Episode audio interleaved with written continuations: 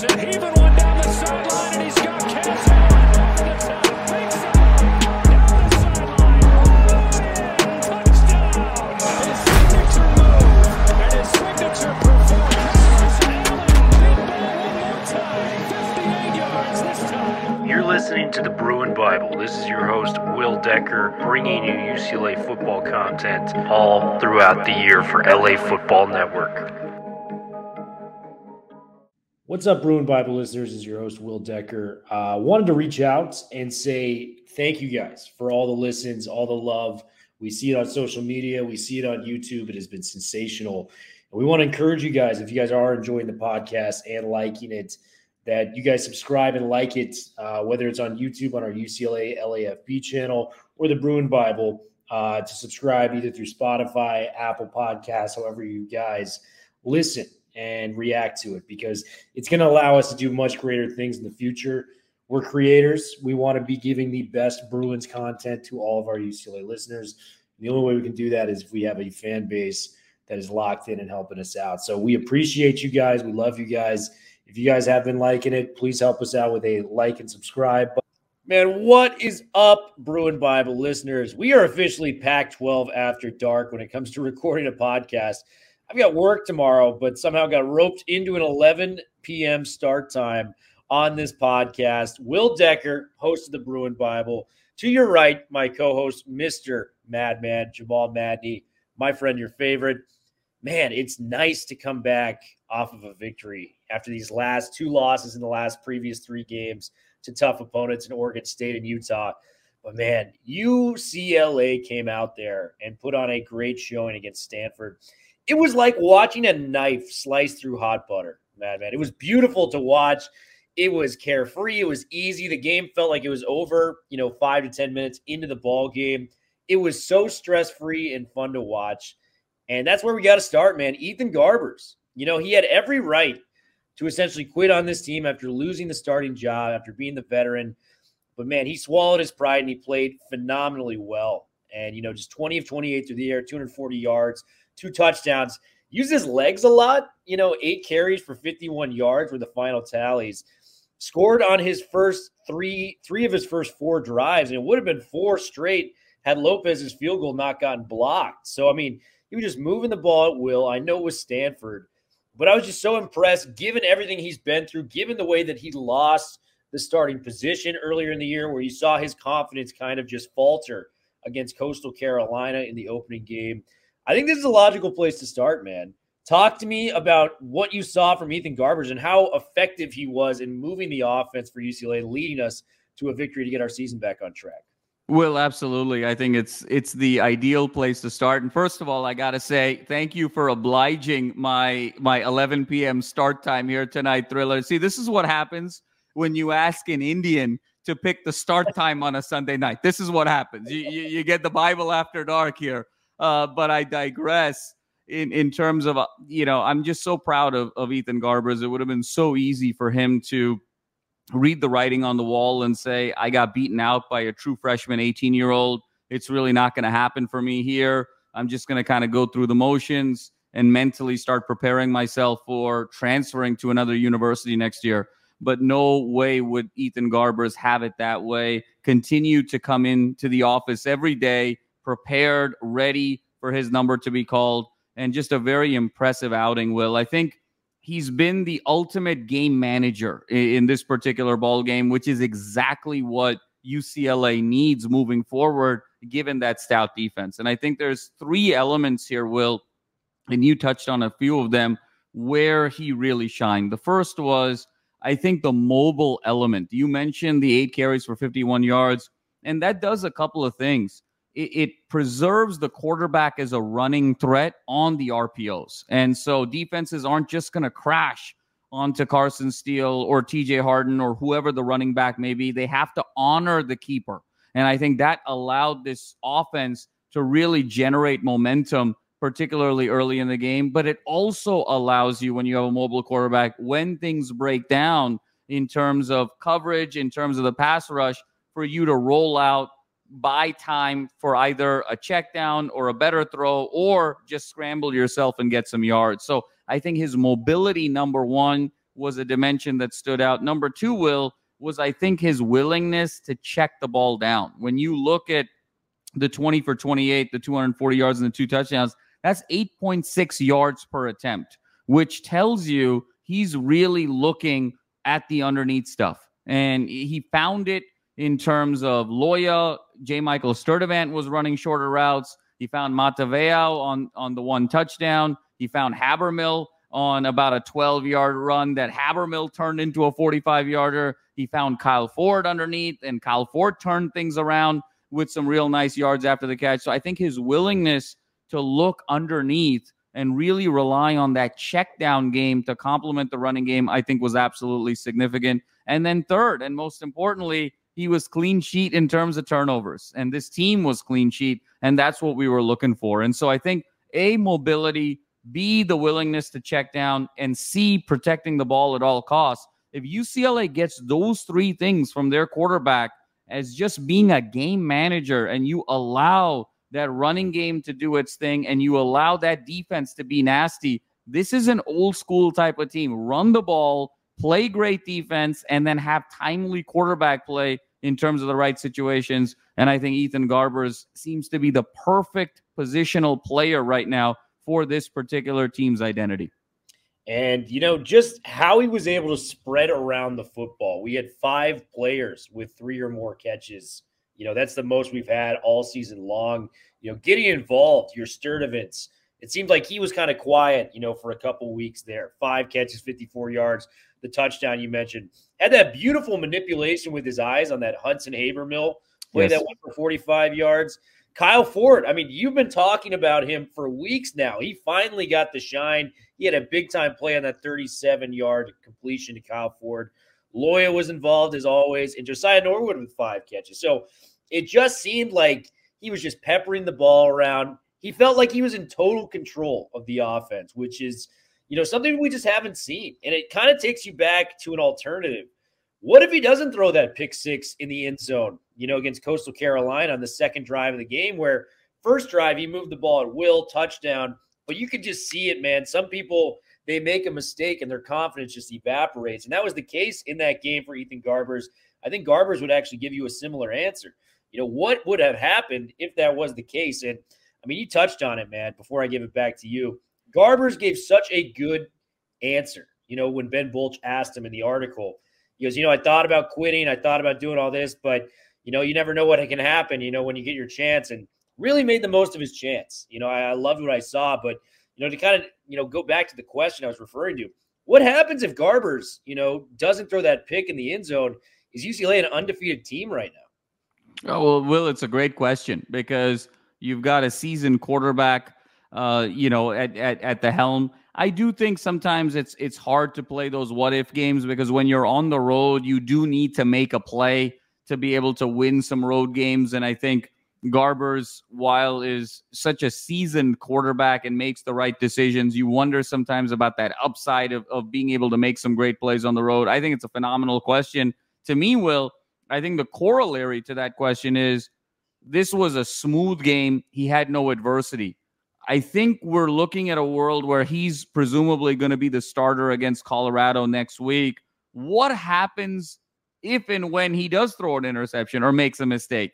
does his confidence now, given the experience that he's been through of sitting on the bench, watching the team, understanding what they need from a leadership standpoint, understanding what they exactly need from the quarterback position, does he evolve and become more resilient moving forward, even to overcome those mistakes? And so I'm I'm somewhat curious to see that because obviously when the game is going well, it's very easy to get into a rhythm, to feel very positive, to continue to sort of use it as a domino effect to do even more things well. But what happens when you sort of make a mistake? Can you reset and be resilient and then just pick up right where you left off? I believe he can. I believe he's grown.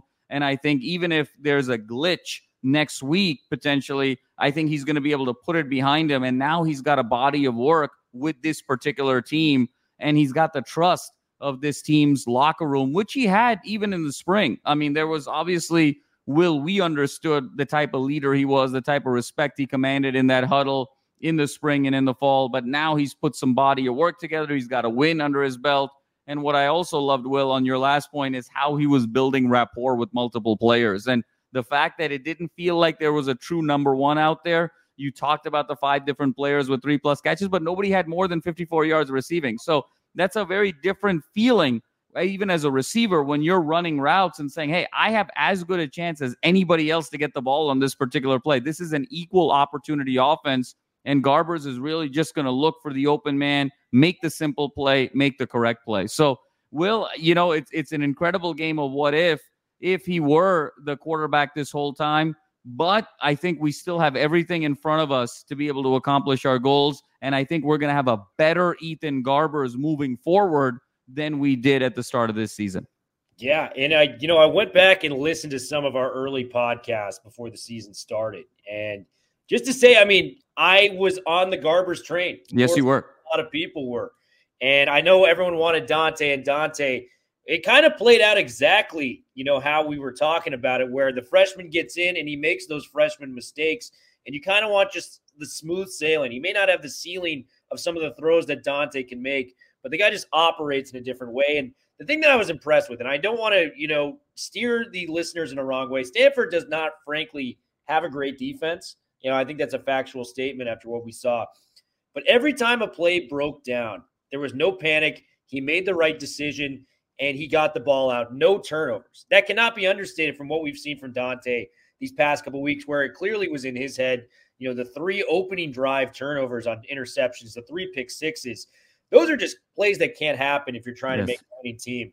And, you know, I love Dante. I'm excited for the Dante era. I don't want this to come off as anti Dante, but for this team, you know, to reach its ceiling, I think Ethan Garbers is the guy moving forward. I think we got to stick with Garbers as the quarterback for UCLA. Do you think he's got to be the quarterback moving forward for the rest of the year after that performance? Well, you know, it's it's an it's a great question, and I I agree with you. And if you recall, this time last week, Will, when we were kind of breaking down the Oregon State game, it feels like a you know feels like a year ago, but it was only a, a, a week ago. And remember, I had mentioned to you that hey, maybe this is could be an opportunity for Dante to sit at yeah. least for this week given just how physically and emotionally and mentally he looked battered at the end of that game. I mean, he's taken a beating at Utah, at Oregon State. There is an argument to be made to say, hey, listen, he went through the gauntlet, the tough games. Why don't you give him an easy game to sort of recover his confidence, you know, and and and sort of allow him to kind of get back on this trajectory?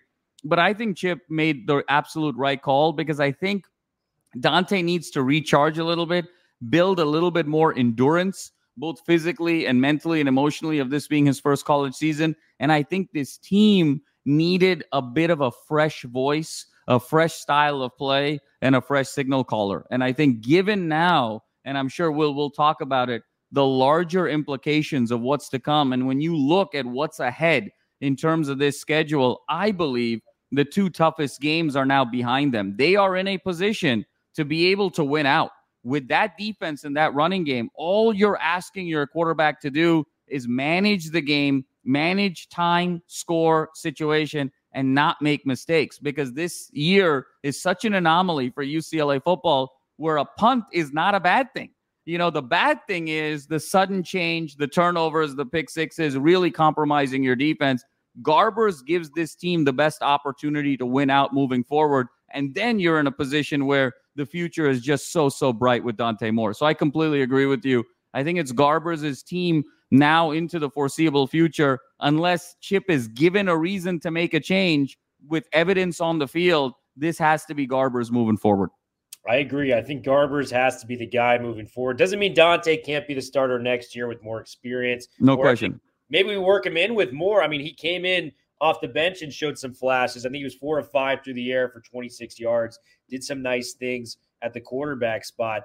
But let's talk about the run game. You mentioned the run game and the defense. Let's go right there. It was a certain running back's birthday on Saturday, turning 21 years old, Carson Steele. And I can't think of a better way for a running back to celebrate than three first half touchdowns, 20 carries, 76 yards. Typical Carson Steele game, man. Just a battering ram. 20 carries, 3.8 yards per carry. Not those long runs, but man, he just bullies people. That 13 yard run, you may remember there's one linebacker in the way, and and he just knocked him on his ass and went for three or four more yards. It was a beautiful sight for a football fan that loves it. I think this guy, you know, could be a fullback in the NFL if he put his mind to it. There's a lot to like there with Carson Steele and the three touchdowns. He's becoming a fan favorite. And he's doing a lot of great things for UCLA. Talk to me about UCLA's tailback because he balled once again for UCLA. Will he was absolutely terrific, just very solid with with the 20 carries and and you mentioned the the 76 yards, the three touchdowns, just methodical down the field. I think what was very telling for me, Will, is Chip's emphasis on identity in this game. Because by going to Garbers, and we talked about the game management element, he is picking an identity of who he wants for his quarterback but he also doubled down in terms of identity for his running back. Because in a game like this, when you're a 17 and a half point favorite, you ultimately win the game by 35 points. You've ultimately shut this team out in Stanford for the vast majority of the game. This would sort of be an ideal game to give maybe Carson Steele nine or 10 carries, give TJ Harden maybe 12 or 15 carries, give Keegan Jones 10 to 12 carries, give Colson Yankoff 8 to 10 carries, give Anthony Adkins 6 to 8 carries, and really sort of pepper it around uh-uh. Chip said, my workhorse is my workhorse. This is the third straight game now for Carson Steele to cross 20 carries, Will, which is, I think, deeply significant. And I think message has been sent by Chip Kelly that my running game is going to be built around the power of Carson Steele. I've got a couple change of pace guys in Harden and Keegan Jones when I need it, but the bread and butter of this team is going to be Carson Steele running the ball and Ethan Garbers game managing my pass game and allowing my defense to shine.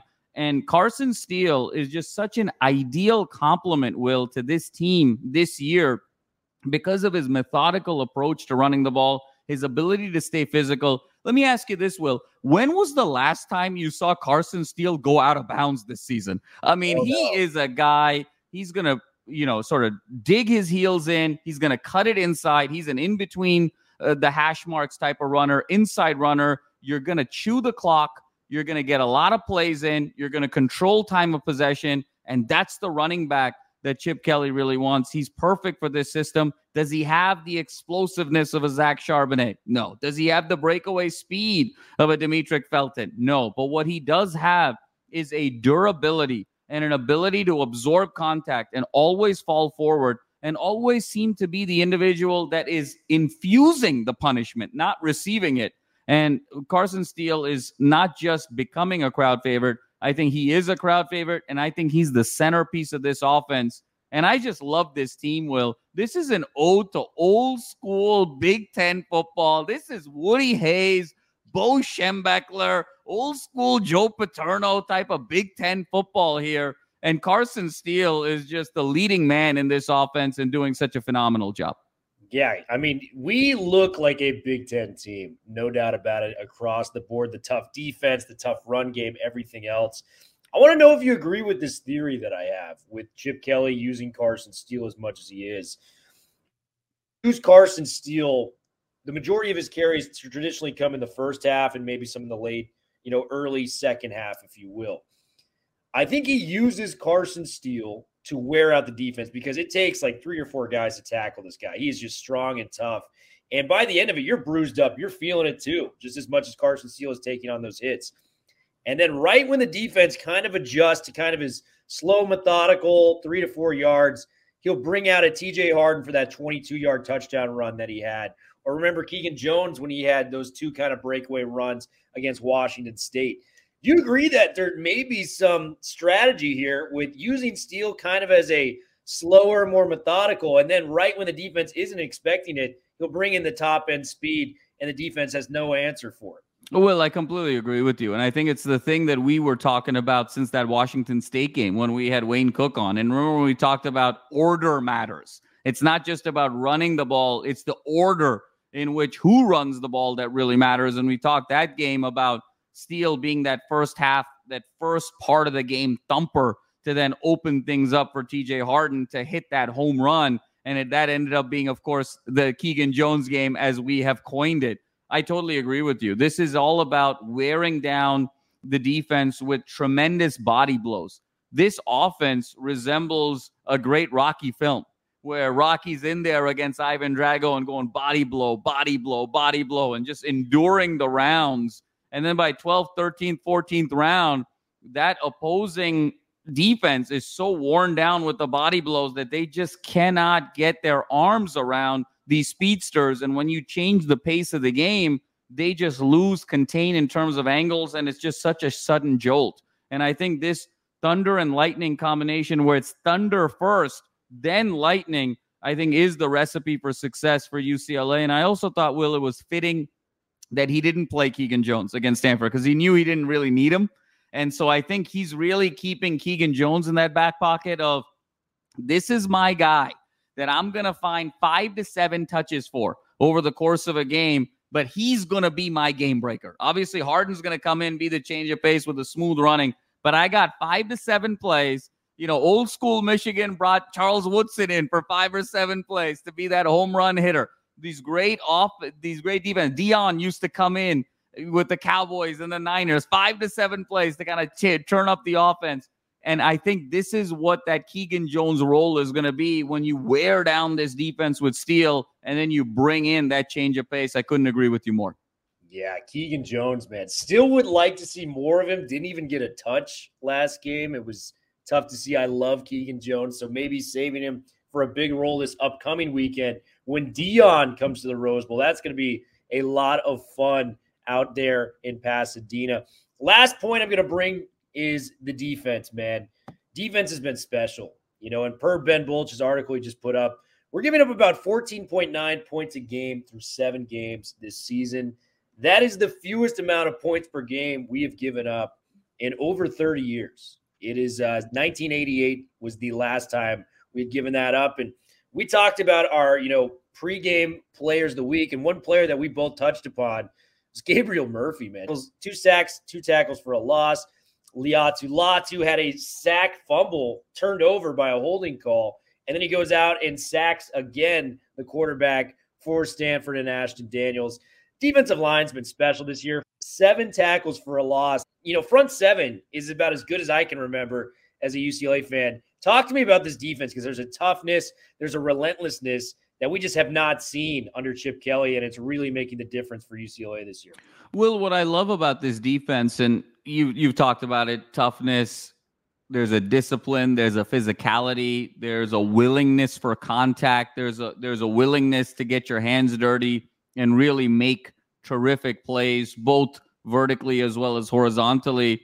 I think what I love about this team more than anything else defensively is they just don't take any plays off. Every play, especially with that front seven, is just relentless pressure and relentless containment. And I think D'Anton Lynn has just dialed up this defense so perfectly where they're just so focused play over play. You have everything that you need with that front seven, Will. When you talk about the pass rushing capabilities of Latu and the Murphy twins, when you talk about the athleticism and the ranginess of a Muasau and an Oladejo, when you talk about that interior toughness of a Toia and a Keanu Williams, you just have so much. And then you've got veteran leadership and sort of a do it all linebacker in Kain Medrano, who also played quite well against Stanford. And so what I saw was it would have been so easy for this team to be able to take a day, a night off, knowing that they had kind of an inferior team coming in and knowing that their running game was was really clicking. They were able to score early and often.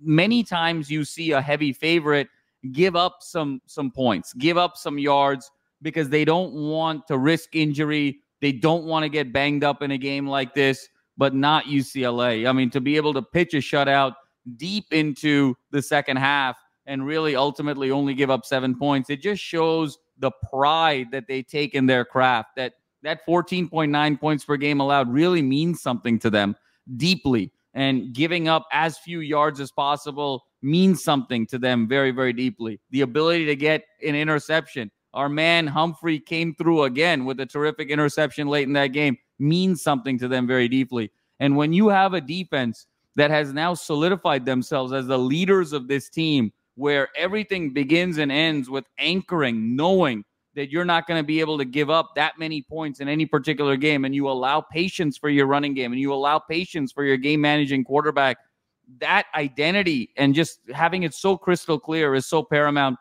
And it all starts with this front seven, Will. There's been a few other front sevens that maybe were as talented, perhaps even slightly more talented when you think about kind of the Anthony Barr years, when you think with Kendricks, when you think Myles Jack, when you go back even 2006 with the likes of Brigham Harwell, Brian Price. You know, there's some comparable front sevens there and particularly front fours, but there was no defense in my lifetime that I recall is just so much in unison, has so much continuity that plays off of one one another so well and is so consistent. To me, this is the best defense that I have ever seen UCLA have in my lifetime. And we're going to ride this defense as long as they're willing to take us on the ride. And I believe it's going to be very far. I think it can be very far as well. I think we have probably four first team All Pac 12 defenders if you count Latu. I think we got to put Gabriel Murphy up there right Yes, now. we do. He's been outstanding. I've seen mock drafts where he's moved up to maybe the third round in the NFL draft for what he's been able to do. I got Muasau out there, kind of the captain of the defense. And then the unsung hero got a blocked punt, Alex Johnson, this week. Alex Johnson has been outstanding, leads the He team has. receptions, makes play after play each week. He's got to be on there as a defensive back. So there's four guys. You kind of alluded to with your answer, man. We're five and two as it stands. The Pac 12 has a lot of good teams playing other teams left. It can be very messy at the end of this. Do you think UCLA has a good chance of maybe running the table and giving themselves a chance when they go for the Pac 12 championship if they can? Because the games they have left are Colorado, Arizona. I mean, Arizona's going to be a dogfight. I don't want to say that. Arizona beat us last year. Their offense looked great. They nearly beat USC in the Coliseum a couple weeks ago. They're a talented team. After that, we got Arizona State, we got USC and Cal. So if we run the table, we win those five games, we go 10 and 2. Is there a chance we can do it? You know, Washington still has to play Washington State. Oregon still has to play Oregon State. USC has to play Washington and Oregon. You know, who knows? A lot of good things can happen for UCLA if they just take care of what they can control. Well, yeah, I think you said it really well. There's a couple of tricky games here with Colorado can be tricky at times given Shedeur Sanders, a lot of explosive receivers. You alluded a road trip to Tucson can always get a little bit dicey. Arizona's very much Jekyll and Hyde this year. And then obviously you got the Victory Bell game and then the game with Cal afterwards. To me, I believe this team is going to run the table. They are going to win their last five games. I think they're better than everybody else that they are going to play from here on out. I saw USC uh, basically get punked by Utah, Will, and this is a team that is soft. So I think UCLA has to come in with the right mindset to say, we are the better team. We are the more physical team. We have to impose our brand of ball. And it's about getting Garbers ready for, for the ebbs and flows of having a rivalry game on the road. But to me, Will, when you look at this Pac 12, it's about a four horse race right now, today. When you think about Oregon, Washington, Oregon State, and Utah, and when you look ahead, all four of them have to play the other three with some permutation. It begins this upcoming week. Oregon is going to Utah. The game day crew with ESPN is going to be there. This is their third trip to the West Coast for game day, uh, representing the Pac 12 there is going to definitely be a scenario where we are going to have multiple two loss teams in this conference. There's probably only going to be one team that's going to survive this gauntlet, either being undefeated or with one loss. And so I just love so much where UCLA is right now. The national attention is all on what Penix can do, and right now what Caleb can't do, and how Dan Lanning and Bo Nix are going to respond and what Oregon State being the Cinderella without having a conference, can they win the conference and sort of become America's team? There's all of these storylines around these four teams, and all UCLA needs to do is keep their head down, put one foot in front of the other, and just take care of their business. Fly under the radar. Even in Los Angeles, all the storylines are about USC and what they are and what they aren't. And they have a Heisman Trophy winning quarterback and a $100 million coach and all of the things where they've underachieved. And this guy's a lion, and this guy's a sheep, and this guy's a choker, and this guy's not a competitor. And all of these things are going around. And all UCLA has to do, they're in a perfect position.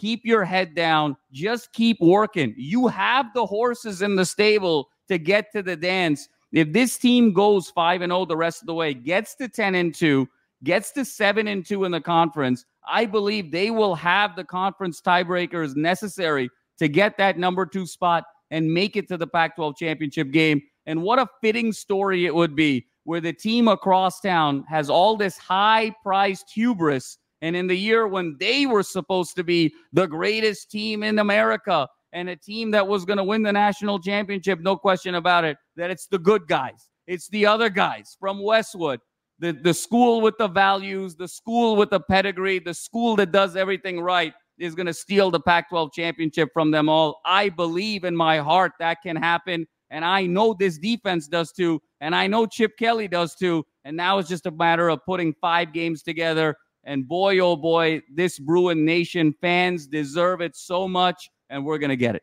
Wow, it's 11:35 on a Sunday night. I feel like I could run through a wall right now after hearing that. UCLA fans, the season is far from over. We've got more than enough on our plate to have a chance to crack at the Pac-12 title game. Will Decker, Jamal Madney, we're signing off for the Bruin Bible here on Sunday nights. We will be back this week with a game preview. Stick around for more. UCLA is back on track, man. It's a beautiful sign, and we wish you guys nothing but a great start to your week. Talk to you guys soon, and have a great rest of your evening.